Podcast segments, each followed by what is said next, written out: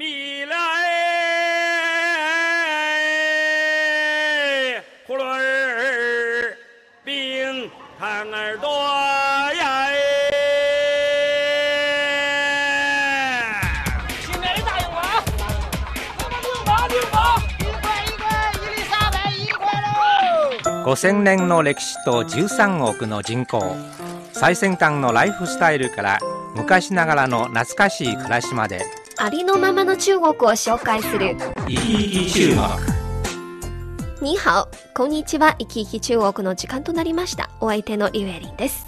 姉妹辻郎です今日は中国のジャンムーニャン、奥さんのお母さんにスポットを当ててご紹介します。はいぜひ最後までお聞きください。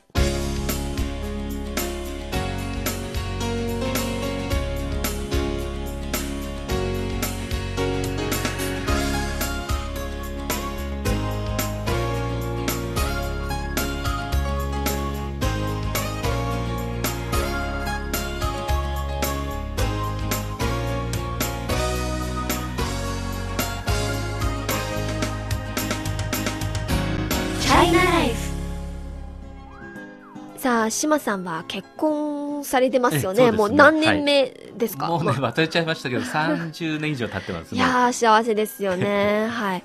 えー島さんにとって、はい。奥さんのお母さん、つまり義理のお母様、どんな方ですか？えっ、とね優しくって料理の上手なお母さんです。向こうさんとして、えー義理のお母さんのことが怖いですか？怖くないですよ。え、そうなんですか、いや中国では、まあ、義理のお母さんはあの向こうさんにとってはえ怖い存在ですよ。あ。そうなんですか？はい。はい、なぜかというと後で詳しく説明します。はい。で島さんが結婚する前には例えば奥さんの両親義理のお母さんにはい。何か、まあえ結納金とか、は 要求を渡されたことがありますか？特にね要求はありませんでした。あの娘をよろしくと言われただけで、あえーいい義理のお母さんに恵まれてますよね。ですね ではなぜこんな質問をするかというとチャイナライフ今日の話題は中国のジャンムニャン奥さんのお母さんに迫りたいと思います中国では男性にとっての義理のお母さんのことはジャンムニャンはい。丈夫の丈っていう字だったんですね、丈夫なお母さんのことかしら 丈夫の丈に母親の母そして娘と書いて、はい。ジャンムニャンと言います。はい。はい、嫁と姑の関係が難しいと同じようにほとんどの男性にとってもジャンムニャン義理のお母さんは怖い存在みたいです、うん。なぜなのか今日の番組で詳しくご説明しますのでぜひ最後までお聞きください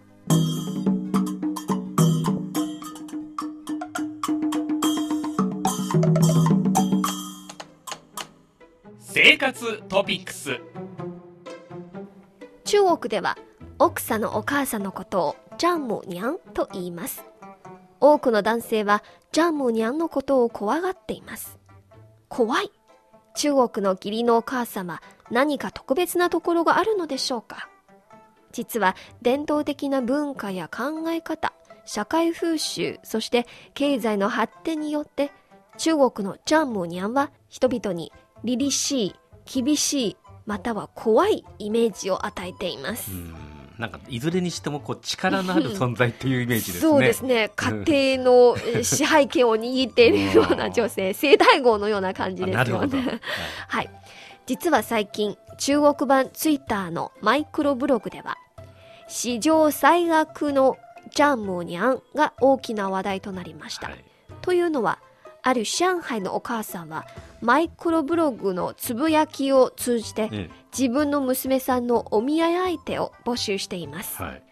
募集といってもいろいろな条件があります例えばお見合いの時間はい。場所相手の年齢身長体重戸籍恋愛経験スタイル顔立ち卒業大学専攻学歴英語能力職業会社収入残業時間 料理などの生活技能などなど合わせて27項目の条件があります 会社の履歴書でもそんなに書かないですよ。そうなんですよ。まあ、いずれの項目にも点数がつけられますよ。ええ一定の点数に達して初めてお見合いができます。あしかも最初のお見合いは娘さんと直接会うのではなくて、そのお母さんと会います。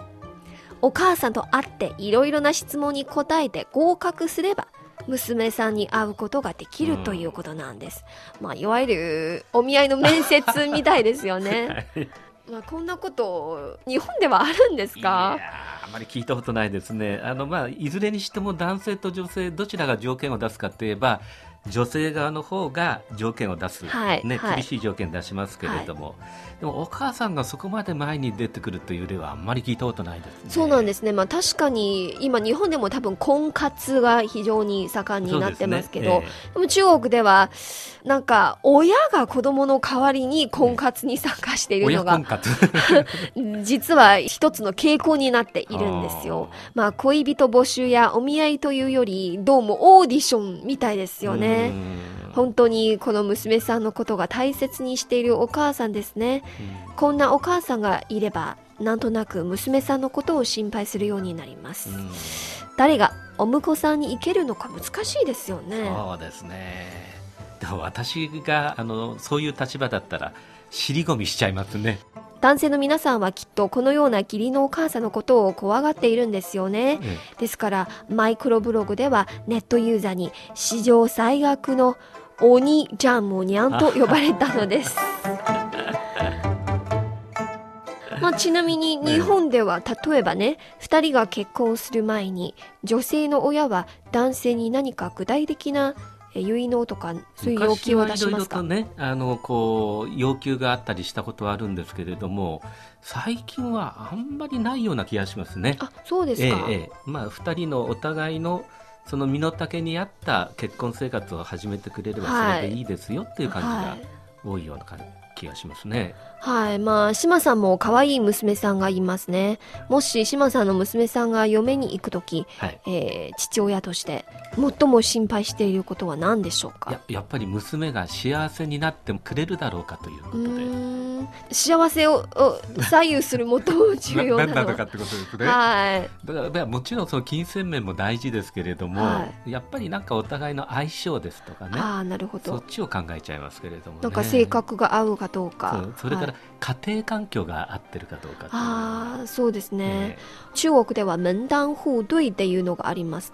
えーお互いの家族が、まあ、生活習慣とか、えー経済レベルが一致した方がいいっていうのがありますよね。それはじゃあ一緒ですね中国も日本もそうですねね、ええうん、本当にお婿さんを選ぶときには人柄なども重視しなければならないんですよね。では日本では一般的に男性の皆さんにとって義理のお母さんはどんなイメージですか？え敬遠して怖がっているんですか？もし一緒に住むと怖いですか？怖くないです。そうですか、ええ怖くないですね。あのいやわ日本の場合はもし気にするとしたらえーっとお嫁さんのお父さんの方お父さんの存在を気にする。あでおお嫁さんのお母さんはお父さんの奥に入ってるって感じが多いんでえーだからあまりそのスポットが当たらないんです。だから中国でそんなになぜそのお嫁さんのお母さんが怖がられるのかが今一つよくわかんないなっていやーまあ、中国ではさっきも言いましたが、はい。お母さんのことは家の中では生体号のような存在ですよね。まあ、中国では共済化あるいは愛妻化が多いのであの家庭の中では奥さんが家族を支配しているような気がしますよねなる。ほどはい、ですからあの結婚する場合結婚相手のお母さんの機嫌を取ることが非常に大切です。なるほど姑にしても義理のお母さんにしても結婚が成り立つかどうか結婚相手のお母さんの意見はとっても重要ですよな。るほどじゃあ日本でいう一家の大黒柱という言い方で言えば そうですそれはね。お母さんはい。ですからまたもう一つは普通お母さんとえ娘さんの関係は緊密なんですよね。あはいまあ女性同士ですから。えええお母さんは娘さんのえ恋愛や結婚についていろいろ聞いてアドバイスをしますから、は逆に父親の方はあんまり直接口を出さないんですよ。なるほどですからね中国ではジャンモニャン奥さんのお母さんは男性にとっては怖い存在とても怖い存在なわけですね。重要で怖い存在ですお聞きの放送は北京放送中国国際放送局の日本語番組「いきいき中国」です。中国の今や旬の話題をお伝えするコーナー「チャイナライフ」今日の話題は中国のジャン・モーニャン奥さんのお母さんです。怖い存在。はい。生態語。ではあの中国では住宅価格は今国民が最も関心を寄せている問題の一つですよね、えー住宅価格の高騰は多くの人々特に結婚に迫られている若者にとっては一番の悩みと言っても過言ではないでも高いですもんね。そうです。まあ、島さんがこの1年間中国へ来て、まあ、はいみんな住宅価格についての議論をたくさん聞きましたよね。そうですね。あの私のう住んでいるマンションの近くにもいっぱいふはいはい不動産屋さんがねありますけれども値段見ても500万とかうん。そういうねね値段はいがついてますもんね。そうですね日本円で言うと500万ってことは5000万から5500万ぐらいしかも、一戸建てではないですよ。マンションですからね。マンションですよ。ね本当に高いですよ高いですよね。ね。実は中国では、ジャンモニャン、つまり奥さんのお母さん、義理のお母さんが、住宅価格の高騰を促した要因だという説があります。はい。なぜなのか理由を見てみましょう。まずは中国ではね、マイホームを購入せずに結婚できないっていう考え方を持っている人が多いです。はい。マイホームの購入は結婚の前提条件になるので、うん中国の伝統では結婚用の住宅は男性側が用意しますから、女性の両親からマイホームを買ってくださいって要求されますなるほど。日本ではもし2人が結婚すれば必ずマイホームを用意するんですか？いや日本ではもう結婚するときにマイホームを用意するということはほとんどないですね。えー、ないですえか、えもう大体結婚して子供が生まれるタイミングで、えー夫婦でローンを組んで、はい。えーマイホームを購入するか40代ぐらいになって老後に備えてマイホームを購入するか、はい、えまあ、実は私あの番組の前にも調べましたが、あの共同通信の、えー記事から今東京では91.5%の若者は借りた住宅で結婚するんです。えはい、親が住宅を買ってあげると高額の贈呈税を納付するんですか？はい、贈与税ですかね、これ、まあでも、それも、まあ、その税の問題もあるでしょうけれども、はい。当たり前のその感覚として、はい。えー結婚の時に家を買わなければいけないということ自体がないですね。そういう先入観はないですよね。ええはい。でもしね例えばあのマイホームを買うなら男性側は頭金を出しますか？これもあの結婚してからのことになりますから、そうすると、えーまあ、男性が頭金を出すか、夫婦一緒にとにかく頭金まで含めて出していくか、どっちかですね。なるほど、えまあ、中国では普通ならまあ男性側が頭金を出して出すんですね。はい、ええ。夫婦2人がローンを返すのは一般的ですよね、ええでも今例えば北京とかはい。上海のような大都市、住宅価格はあまりにも高すぎるので、2人あるいは2つの家族がうん。共にお金を出して新婚用のマイホームを買うのは普通なんですよ。うん。頭金だけでも結構大変でしょ高いですよう。ね、うん。はい。そうすると親親のあの世話にならないとなかなかローンを組んでも買い切れないってことになる,、なるかもしれませんね。そうですねですからまあ本当に、えー家族の団らんと幸せは何よりですよねうんその嫁さんと姑の関係はみんな知ってますから非常に難しいことなんですけど、えでも中国ではお婿さんと義理のお母さんの関係も非常に微妙なことえなんですようん。なるほど。どのようにして円滑な関係が保てるのか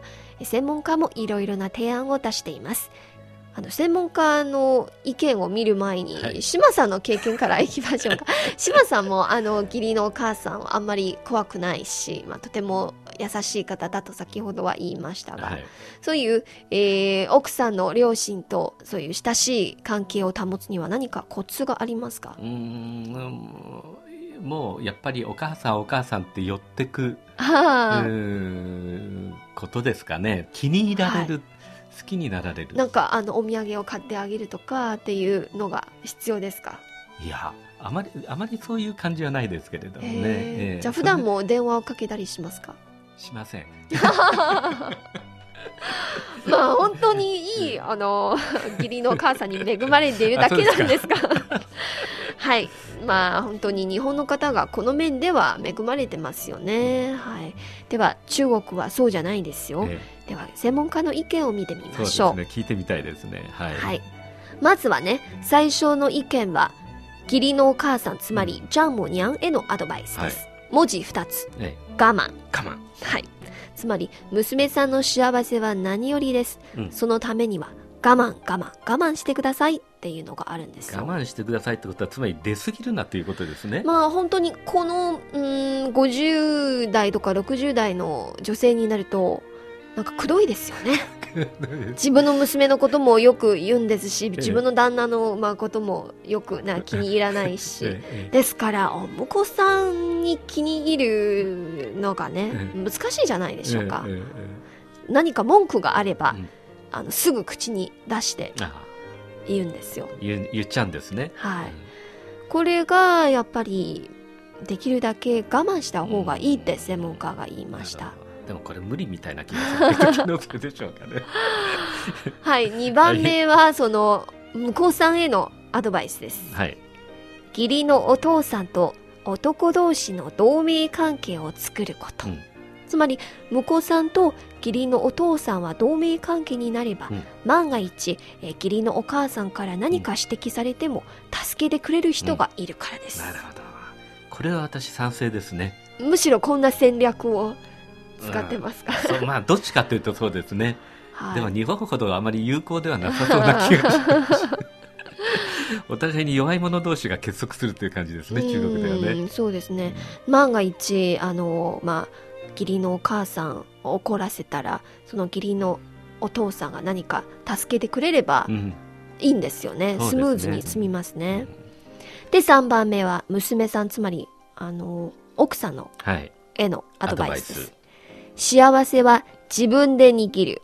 お互いへの褒め言葉をすぐお互い、まあ、相手側に伝えるべきです、うん一方お互いへの文句や悪口を絶対に相手にこぼさないことです。うん。このここのお互いはつまりえ旦那さんとはい。自分のお母さんの、お母さん、うん。はい、ことですよね、うん。とお嫁さんはその中間に立っていいことはお互いに伝えてもいいけど、悪いことは自分の中でじっとはい。しまってというこそうですね。とですね。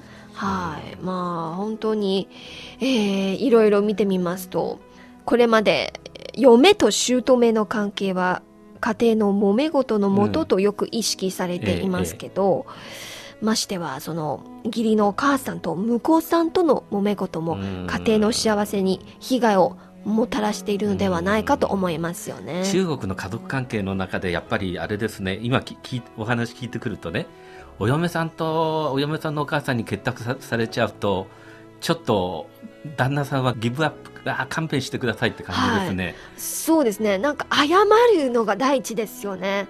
本当に自分が間違ったらもちろんまあ謝るんです、間違ってなくても理屈を言うより、うん。まあやっぱり謝った方がいいですよね。うん、はい、家族ですから言い争う必要はないです今のアドバイスが一番いいじゃないですか。本当に紳士的にね。はい。あの女性なら怒っている時にはまあ何でも喋っちゃうんですけど、うん。でも後になると大きなことではないですよね、うん。はい。はい。ではあの実は手元にはそんなデータがあります。北京のある法律事務所のデータによると今年の上半期に受理した500件ぐらいの離婚相談のうち89件は婿さんと義理のお母さんとの揉め事によるものだそうです。へ去年同期より2.2倍増えたということーです。へあるお婿さんの離婚の理由は、自分の奥さんは何でも義理のお母さんに喋ります。夫婦関係に全く秘密がない。義理のお母さんの存在は夫婦関係の三角関係にあるということなんですよ。ーこれはやっぱり旦那さんとしては耐えられないですね。そうですね。まあ、夫婦間に秘密がないっていうのがちょっとあれですようね。んはい。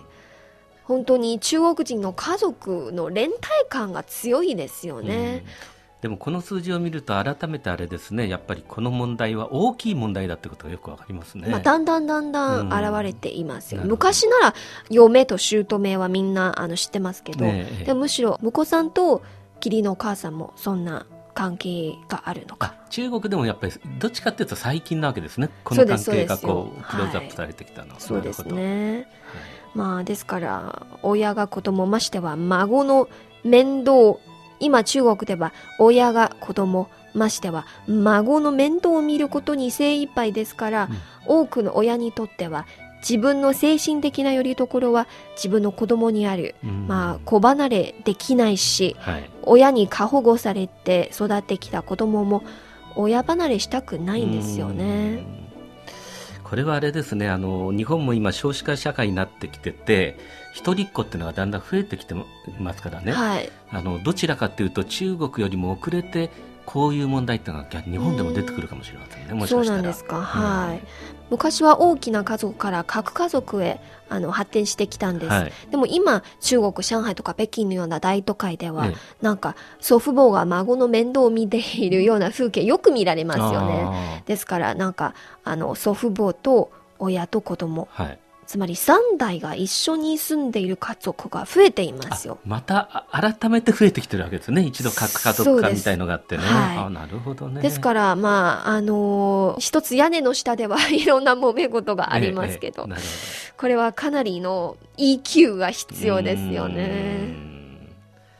いやなかなか難しい問題ですね。ほとんどはい。永遠の課題というね、うん、感じをしますけれども、ですからまあ親と子供本当にお互いへの影響が大きいですよね。うんまあ、お互いに解放し合ってほしいですよ。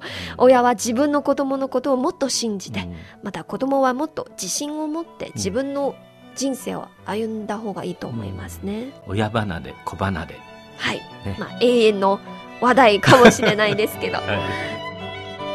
生き生き中国。今日は中国の丈母娘、えー奥さんのお母さんの話題についてご紹介しました。ナビゲーターはリュウエリンと姉妹辻郎でした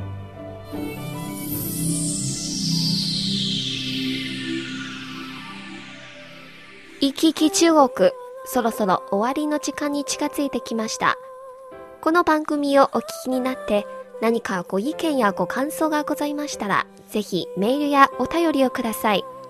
こちらの宛先は、郵便番号10040中国国際放送局日本語部生き生き中国の係まで。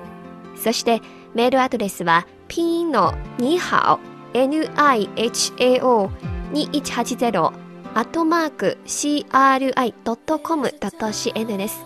皆さんからのお便りをお待ちしております。それではまた来週お会いしましょう。さようなら、再见。